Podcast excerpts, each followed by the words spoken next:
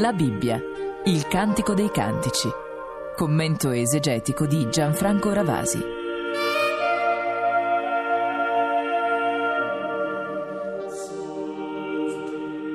Nella nostra lettura del cantico, che ormai stiamo conducendo già da alcune domeniche, abbiamo avuto l'occasione di fissare la nostra attenzione sul panorama, sul paesaggio che avvolge il Cantico dei Cantici. Si tratta di un fondale particolarmente affascinante perché è segnato dalla primavera, una stagione che in realtà quasi non esiste in Palestina, dura una decina di giorni, ma che invece viene usata dal nostro autore, dal nostro poeta, un autore che non sappiamo esattamente quando sia vissuto, forse nel IV secolo a.C., viene usato perché è una specie di grande simbolo della realtà d'amore. Quando esiste in pratica l'amore nella vita, si può essere nell'inverno, si può essere sotto il sole cocente dell'estate, ma è come se fosse sempre una primavera. C'è una bellissima immagine di Agostino che dice Guardiamo uno specchio d'acqua, un lago per esempio, in un giorno di luce, di primavera.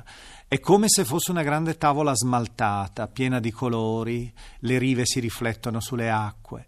Guardiamo quello stesso specchio d'acqua in una giornata invece invernale, in una giornata cupa, diventa come se fosse una lastra di metallo Ecco un po' la stessa cosa, quando si accende il sole dell'amore nella vita, anche se le realtà sono sempre quelle, lo specchio d'acqua è sempre lo stesso, la vita però ha un sapore, ha un aspetto diverso, il riso e le lacrime possono essere travasati e comunicati ad un'altra persona e quindi non si è più solitari e tutto acquista un sapore, una tonalità differenti. Eppure nel Cantico dei Cantici ci incontriamo anche con due pagine, quella che stiamo leggendo è la seconda, ne abbiamo già vista una nel capitolo terzo, con due pagine che sono contrassegnate soprattutto dalla tenebra, dalla notte.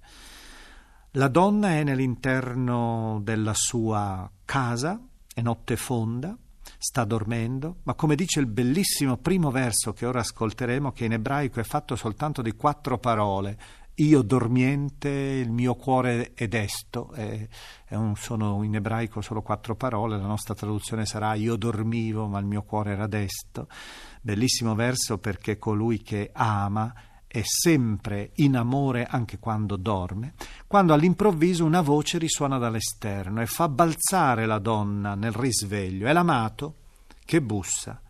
Mentre egli è fuori nel freddo della notte, mentre incombe la tenebra notturna, la donna, forse più per vezzo che per pigrizia, si fa desiderare, accampa scuse per non aprirgli, nonostante il cuore le balzi nel petto sentendo che il suo amato stenta di entrare armeggiando al cavistello della porta.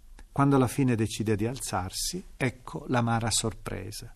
L'uomo se n'è andato, è rimasto solo il suo profumo attaccato alla maniglia della porta. E allora comincia questa grande, terribile avventura notturna della donna alla ricerca del suo amato che non è più. Leggiamo nel Cantico dei Cantici, dal capitolo quinto versetto 2 fino al capitolo sesto versetto 3.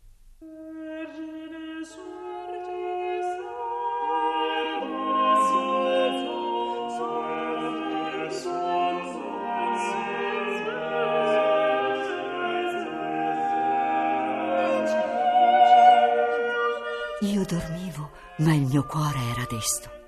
Una voce è il mio amato che bussa. Aprimi, sorella mia, amica mia, mia colomba, mia perfetta, perché il mio capo è pieno di rugiada, i miei riccioli di gocce della notte. Mi sono già levata la tunica.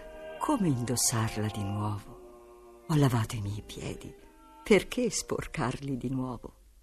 Il mio amato ha spinto la sua mano nella serratura e le mie viscere si sono commosse per lui. Mi sono alzata per aprire al mio amato. Le mie mani si sono impregnate di mirra e le mie dita di mirra liquida sulla maniglia del chiavistello. Ho aperto allora al mio amato, ma il mio amato era scomparso, era fuggito. La mia anima venne meno al suo parlare. L'ho cercato, ma non l'ho trovato. L'ho chiamato, ma non mi ha risposto. Mi hanno incontrato le sentinelle quelle che fanno la ronda per la città, Mi hanno percossa, ferita, mi hanno tolto il mantello, le sentinelle delle mura. Vi scongiuro, figlie di Gerusalemme, se troverete il mio amato, che cosa gli direte? Che sono malata d'amore, io. In che cosa il tuo amato è migliore di ogni altro amato, o oh bellissima tra le donne? In che cosa il tuo amato è migliore di ogni altro amato, poiché tu ci scongiuri così? Il mio amato è bianco e rosso, lo si riconosce fra diecimila. Il suo capo è oro, oro puro, i suoi riccioli sono grappoli di palma, neri come il corvo.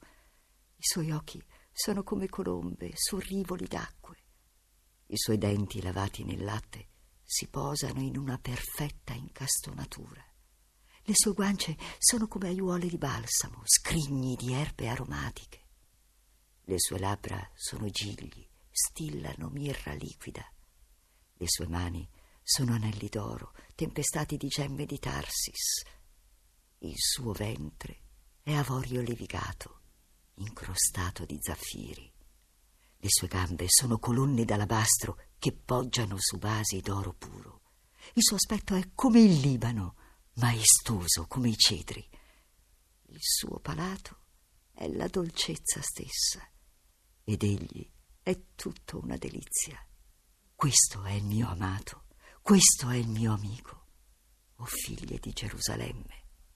Dov'è andato il tuo amato, o bellissima tra le donne? Dove si è diretto il tuo amato perché noi lo possiamo cercare con te? Il mio amato è sceso nel suo giardino, tra le aiuole di balsamo, a pascolare nei giardini e a cogliere i cigli. Io sono del mio amato e il mio amato è mio. Egli pascola il gregge fra i gigli.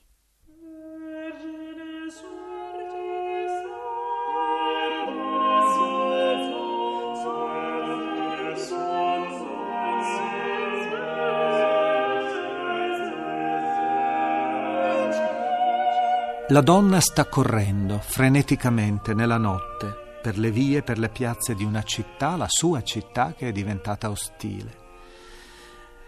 Viene scambiata forse per una prostituta dalle ronde notturne. Esse piombano su di lei, la inseguono, la spogliano, forse la violentano, la feriscono. Umiliata, la donna però non perde la meta della sua ricerca ella vuole ritrovare il suo amato. E allora lo descrive in uno di quei ritratti che abbiamo già avuto occasione di dire costellano il Cantico dei Cantici. Nel capitolo quarto, nella lettura precedente, era l'amato che descriveva la sua donna con una serie di colori, con lineamenti suggestivi, in una specie di grande eh, quadro, di grande dipinto. Ora è la donna che dipinge il suo uomo. Lo rappresenta anche in questo caso con delle immagini che sono piuttosto orientali, rubicondo, i capelli corvini, simili all'intreccio delle palme, gli occhi sono teneri come colombe, eh, ha una dentatura candida, le guance hanno una barba profumata, le labbra sono calde come i gigli rossi della Palestina, le mani sono ornate di anelli e così via. C'è una descrizione molto minuziosa che non esita anche a descrivere il ventre che ha il colore dell'avorio, le gambe che sono solide come colonne e così via. La cosa più interessante all'interno di questa rappresentazione è però il fatto che non si descrive l'incontro che poi avverrà.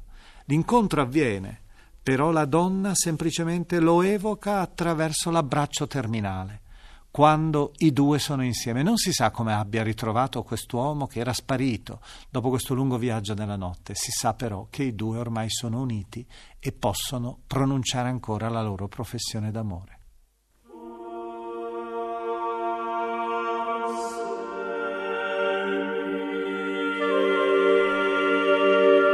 Abbiamo trasmesso La Bibbia, il Cantico dei Cantici. Lettura di Maria Brivio e Antonio Zanoletti. Commento esegetico di Gianfranco Ravasi.